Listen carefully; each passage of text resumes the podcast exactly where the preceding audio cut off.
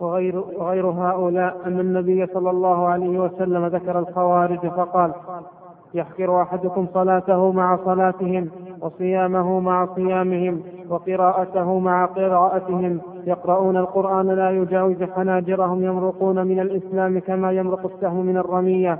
أينما لقيتموهم فاقتلوهم فقاتلوهم فإن في قتلهم أجرا لمن عند الله. شرع الشارع عليه الصلاة والسلام قتالهم.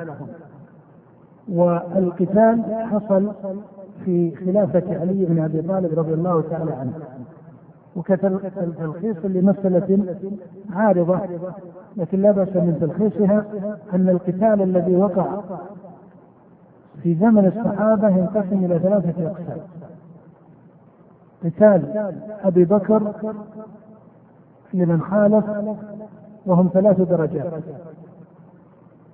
وهو ما سمي بقتال المرتدين والقتال من الصحابة بإمارة علي للخوارج ثم الدرجة أو القسم الثالث القتال الذي حصل بين الصحابة بين علي ومعاوية في صفين وفي معركة الجمل التي دخلها من دخلها من غيره. أما الذي في زمن الصديق رضي الله تعالى عنه فهم عن القسم الأول وهم ثلاث درجات. الدرجة الأولى قوم ارتدوا عن أصل الإسلام ورجعوا إلى عبادة الأوثان. فهؤلاء لا جدل بين سائر المسلمين أن هؤلاء كفار مرتدون. الدرجة الثانية قوم جحدوا وجوب الزكاة وأنكروا وجوبه وهؤلاء أيضا بالإجماع أنهم أهل ردة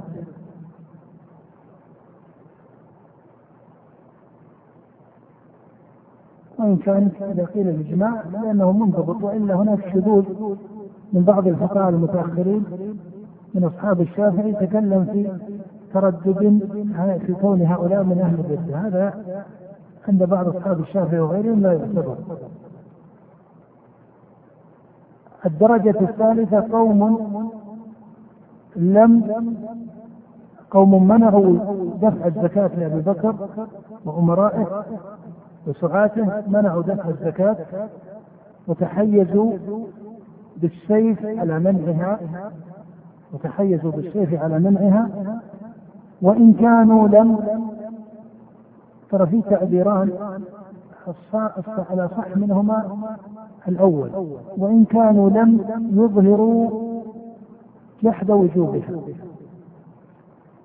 أما أن الإنسان يجزم فيقول ولم يجحد وجوبها فهذا ليس بلازم لأن هذا الامتناع يقود إلى قدر من الشك في بقائهم على الإقرار بها أو عدمها فيقال إنهم منعوا دفعها وتحيزوا بالسيف وإن لم يظهروا إنكار الوجوب. لكن لا يلزم الإنسان أن يجزم لهم بأنهم يقرون بوجوبها يقول لم يظهروا ذلك. فهؤلاء أيضا قاتلهم الصديق والصحابة والذي مضى عليه كلام جمهور المتقدمين بل عامتهم حتى حكاه بعض المتقدمين اجماعا للصحابة كما يشير إليه أبو عبيد وكما يذكره ابن تيمية عن عامة أئمة السنة والمتقدمين أن هؤلاء أهل ردة. وإنما الردة لحقتهم بهذه الأمور المجتمعة. وليس بمحض ترك الزكاة. ويقول الإمام ابن أن هذا مذهب أئمة المدينة كمالك وأمثاله وأئمة العراق وما إلى ذلك. وإن كان المشهور عند الفقهاء من أصحاب الأئمة الثلاثة خاصة وبعض الحنابلة يعني أصحاب الأئمة الثلاثة أصحاب الشافعي ومالك وأبي حنيفة وبعض أصحاب أحمد أن هؤلاء لغات. وليسوا أهل ردة. ذكر الخطابي رحمه الله أن الجمهور من الفقهاء على أن هؤلاء من أهل البغي وليسوا من أهل الردة. وهذه من المسائل التي طريقة الجمهور من المتأخرين فيها تختلف عن طريقة الجمهور أو العامة من المتقدمين. فالذي نظره أكثر الفقهاء المتأخرين أن هؤلاء من أهل البغي أما القتال للخوارج فهو قتال علي بن أبي طالب لهم وقتال الخوارج الذين كفروا المسلمين وكفروا عليا والصحابة واستحلوا دماءهم وهم الذين حدث النبي بشأنهم قتال مشروع بالنص والإجماع. أما النص فهو الحديث بل الروايات المستفيضة عن النبي صلى الله عليه وسلم في قوله قاتلوهم فإن لمن قاتلهم أجر عند الله لو يعلم المقاتل لهم ما أعد له من الأجر لنكل عن العمل إلى غير ذلك. وأما الإجماع فهو أن الصحابة أجمعوا على تصويب علي في القتال. وإن كان بعض الصحابة لم يشارك فيه لسبب فإن المقصود أنه لم يظهر أحد من الصحابة الإنكار على علي بن أبي طالب في قتالهم فقتال الخوارج مشروع بالنص والإجماع. وإن كان قتال الخوارج ليس قتال ضده فالخوارج ليسوا مرتدين وليسوا كفارا بل هم عند الجماهير من السلف. وكما قال شيخ الإسلام ابن تيمية إن الخوارج الأولى في ظاهر مذهب الصحابة أنهم مسلمون ولكنهم مبتدعة باغون ظالمون. وإن كان كثير من الفقهاء المتأخرين ويحكى هذا روايه عن الإمام أحمد أنهم كفروا الخوارج. وهذا غلط مخالف لفقه الصحابة. العامة فقه الصحابة ولم ينقل عن أحد من الصحابة أنه نطق بتكفيرهم. بل سنة الصحابة مع إجماعهم على قتالهم أنهم في القتال جروا فيهم بسنة المسلمين. تعرفون الفرق بين سنة المسلمين سنة الكفار من أهل الحرب.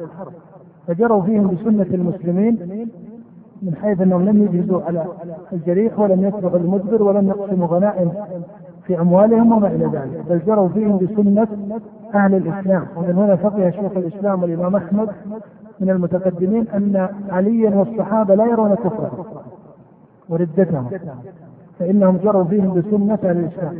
وفي مصنف عبد الرزاق بن أبي شيبة أن عليا قيل له يا أبا الحسن أكفار هم؟ وانظر إلى فقه علي ودينه لأن من جمع الدين والفقه هذا هو المستقيم. قيل يا أبا الحسن أكفار هم؟ قال من الكفر فروا وهم كذلك فروا من الكفر وتشددوا في مسائل العمل. قال من الكفر فروا. قيل يا أبا الحسن أمنافقون هم قال إن المنافقين لا يذكرون الله إلا قليلا. وهذا من فقه الاستنباط عنده رضي الله عنه. قيل فما هم؟ قال هم إخواننا بغوا علينا. ثم قال جملة لابد لطالب العلم ان يتفقه فيها. قال هم إخواننا بغوا علينا. أصابتهم فتنة فعموا فيها وصموا هذا هو الخطير ترى أن الإنسان يدخل فتنه فيكون عميا أصم فيها. أصابتهم فتنة فعموا فيها وصموا. ولذلك استطال الأمر بهؤلاء الخوارج حتى قتلوا علي رضي الله تعالى عنه. أشير إشارة سريعة من يقول بكفر الخوارج؟ لأن النبي قال يمرقون من الدين. فيقال هذا من حيث كلام العرب لا يدل على الكفر. وكاختصار للأخذ والعطاء أولى الناس بفقه كلام النبي هم الصحابة. ولو كان هذا الحرف يدل على كفرهم نصا أو ظاهرا لقضوا فيه لأنه قضاء رسول الله صلى الله عليه وسلم.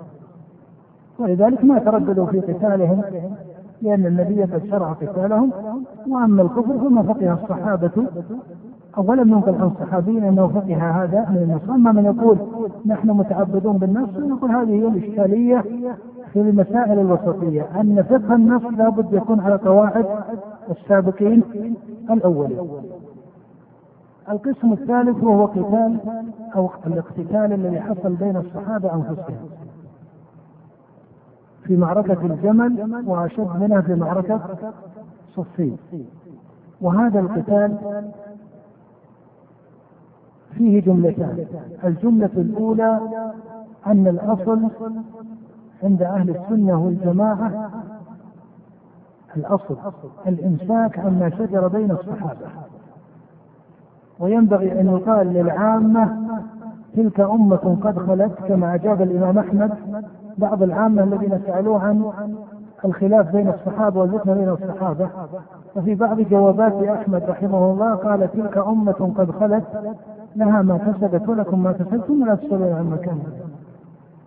لكن هذا الإمساك الذي يذكره أئمة السنة في كتب أصول الدين لا يعني عدم التحقيق لجمل وكلمات بينة في السنة. لا يعني عدم التحقيق والقول بكلمات بينة في السنة. ومن هذه الكلمات أن عليا هو الخليفة الراشد بعد عثمان. وأن خلافته حتى مع قتال معاوية ومع له أن خلافة علي خلافة شرعية.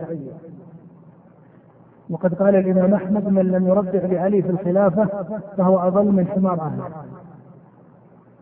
أن خلافة علي بن أبي طالب خلافة شرعية. من الجمل المحكمة أن عليا أولى بالحق من غيره.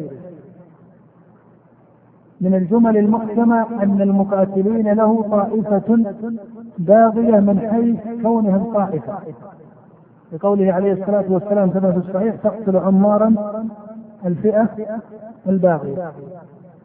ولذلك يقول ابن تيمية ولم يسترد أي لم يشك أئمة السنة في أن عليا أولى بالحق من غيره وأن مقاتليه أو أن الطائفة المقاتلة له باقية. قال وإن كانوا يترددون في تسمية أعيانه يعني النبي عليه الصلاة والسلام وصف الطائفة. فهل يلزم من هذا أن تقول عن معين؟ ولا سيما إذا كان المعين صحابيا أن تقول إنه باغ الجواب هذا لا يلزم بل يوقف كما وقف النص ويقال الطائفة باغية وهناك جمل أو كلمات أخرى. أنا أقصد من هذا أن الإمساك عما شجر بين الصحابة هو أصل عند أهل السنة لكنه لا يفهم منه أنه لا يقال بهذه الكلمات البينة التي مضى عليها الأئمة وجاءت بها النصوص أو جاءت بها النصوص ومضى عليها الأئمة.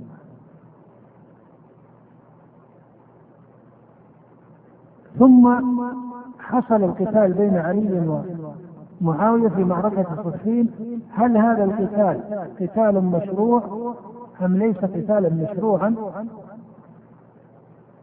لأهل العلم ثلاثة أقوال.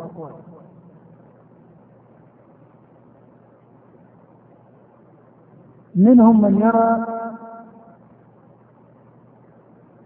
أن هذا القتال ليس مشروعا. ومنهم من يرى أنه قتال مشروع ومنهم من يرى التوقف أما الذين قالوا إن هذا القتال مشروع فجميع من قال بذلك من المتقدمين لا يختلفون في أن الصواب فيه إذا كان مشروعا مع من؟ مع علي وإن كان بعض أصحاب المذاهب من المتأخرين تكلموا بخلاف ذلك فهذا لا يعتبر. ولم يقل أحد من متقدم أئمة السلف إن الصواب مع معاوية وليس مع علي. وأما من توقف فإنه أعرض عن الفصل في هذا المقام لتردده فيه. وأما من قال إنه ليس مشروعا فهذا يقول ابن تيمية إنه مذهب الجمهور من أهل السنة والحديث. أنهم مع تفضيلهم لعلي وأنه الخليفة الرابع وأن مخالفه كطائفة باغية وما إلى ذلك فيقول إن الجمهور من أهل السنة والحديث لا يرون قتاله مشروعا. أو لا يرون القتال مشروعا. يقول هذا مذهب الإمام أحمد رحمه الله. ويقول ابن تيمية إن أكثر الصحابة الذين أدركتهم الفتنة عليه. وحتى روى أو ذكر إسنادا عن ابن سيرين ويقول ابن تيمية في منهاج السنة إن هذا من أصح الأسانيد على وجه الأرض لابن سيرين. يقول هو من أصح الأسانيد على وجه الأرض لابن سيرين. يقول ابن سيرين إنه لم يشارك في القتال في معركة صفين من الصحابة إلا بضعا وثلاثين صحابيا مع أن الجيش أو مجموع الجيشين والعسكرين كانوا بالآلاف. كان مجموع العسكرين بالآلاف فيقول ابن سيرين عدد الصحابة فيهم بضع وثلاثين صحابيا وهذا يستنتج منه شيخ الإسلام أن جمهور الصحابة الذين أدركوا الفتنة كانوا معرضين عن القتال. ويقول لهذا أمثلة يقول منهم من أخصهم سعد بن أبي وقاص ومعلوم أن سعد اعتزل الأمر كثيرا. يقول منهم سعد بن أبي وقاص وأسامة بن زيد ومحمد آه، بن مسلم وما إلى ذلك جملة من الصحابة اعتزلوا هذا القتال وتعلمون أن أسامة بن زيد كان مواليا لعلي لكنه لما جاء القتال كتب إلى علي بن أبي طالب يقول كما في الصحيح يا أبا الحسن لو كنت في شق الأسد لأحببت أن أكون معك فيه ولكن هذا أمر لم أره. هذا ترى نتيج أن الإنسان ما معناه مشى خطوة يمشي عشر خطوات قد الإنسان يمشي في وضوح شرعي خطوة واثنين وثلاثة لكن إذا جت الخطوة الرابعة في أمر ما هي المسألة؟ مسألة تبعية. أن الجماعة مشوا يعني يمشي معهم إذا جت الخطوة الرابعة وجد أنه لن يطمئن شرعا لها العقل والحكمة والدين أن يقف. وهذا ما فعله أسامة بن زيد كان مواليا لعلي ولا أن متينا في الفتنة. لكن لما وصل الأمر إلى السيف كان صريحا كتب إلى علي هذا النص يا أبا الحسن لو كنت يعني ما هو جبن ولا خوف ولا تردد في قدرك أو تغير رأيك وإنما خطوة ما وضحت لي شرعا. قال يا أبا الحسن لو كنت في شق الأسد لأحببت أن أكون معك فيه لكن هذا أمر ها لم أرى. ما قال أقلد علي بن أبي طالب؟ إنسان ترى متعبد بما يعلم من الشريعة. وكذلك سعد بن أبي وقاص مع أنه أفضل القوم بعد علي. اعتزل ولم يكتف إنه اعتزل وهو في المدينة بل ذهب في إبله. ذهب في إبله في الصحراء. وصار إذا أقبل وهذا في الصحيح إذا أقبل عليه أحد كره. مع أن الناس في فتنة لكن الإنسان ترى أحيانا ما يملك بشر. يعني أهم ما يكون أن الإنسان يكون تصرفه على علم. وأن يعرف من نفسه الاستطاعة. لأن من أخص مقاصد التكليف أو شروط التكليف من أخص شروط التكليف القدرة وإيش؟ والاستطاعة. لا يكلف الله نفسا إلا وسعها. حتى سعد رضي الله عنه كان يكره أن يأتيه أحد حتى لما أقبل إليه ابنه رآه سعد مقبلا كما في الصحيح قال أعوذ بالله من شر هذا الراكب. قال أعوذ بالله من شر هذا الراكب. فاعتزل الأمر اعتزالا تاما مع أنكم تعرفون من هو سعد. ابن أبي وقاص صاحب معركة القادسية. وأول من رمى في سبيل الله والذي لما استحرس النبي من يحرسه جاءه سعد. فكان إماما في الشجاعة والفقه والعلم ومن السابقين والعشرة المبشرين. مجتمع في صفات الخلافة ليس المشاركة. ومع ذلك لما وصل الفقه إلى أن هذه فتنة ابتعد فترى الدين أيها الأخوة عظيم. والشريعة عظيمة. أنا أؤكد هذه المعاني لكم لأنها في هذا العصر منقوصة كثيرا بعض الناس إذا مشى خطوة خلاص ما يوقف إلا في الخطوة منها. هذا ليس منهجا شرعيا وهدي الصحابة كانوا مقتدين بفقه القرآن الذي قال لهم ولا تقف ما ليس لك به علم. هل يعلم أن القتال مشروع؟ أنت ما تعلم ما تقاتل. ولذلك فرق بين من يرى أن هذا العمل دين فهذا معذور عند الله إذا كان من أهل العلم الذين يؤهلون بهذا الإنتاج والحكم. نعم. على كل حال مسألة قتال الصحابة كما قلت لكم هذه مسألة فيها استدلال. ويقول ابن تيمية إن النبي قال إن ابني هذا السيد يعني الحسن وسيصلح الله به بين فئتين عظيمتين من المسلمين. هذه مسائل مبسوطة لمن أراد الوصول إلى تفصيلها نعم. وهؤلاء لما خرجوا في خلافة أمير المؤمنين علي بن أبي طالب قاتلهم هو وأصحاب رسول الله صلى الله عليه وسلم بأمر النبي صلى الله عليه وسلم وتحضيضه على قتالهم. واتفق على قتالهم جميع أئمة الإسلام.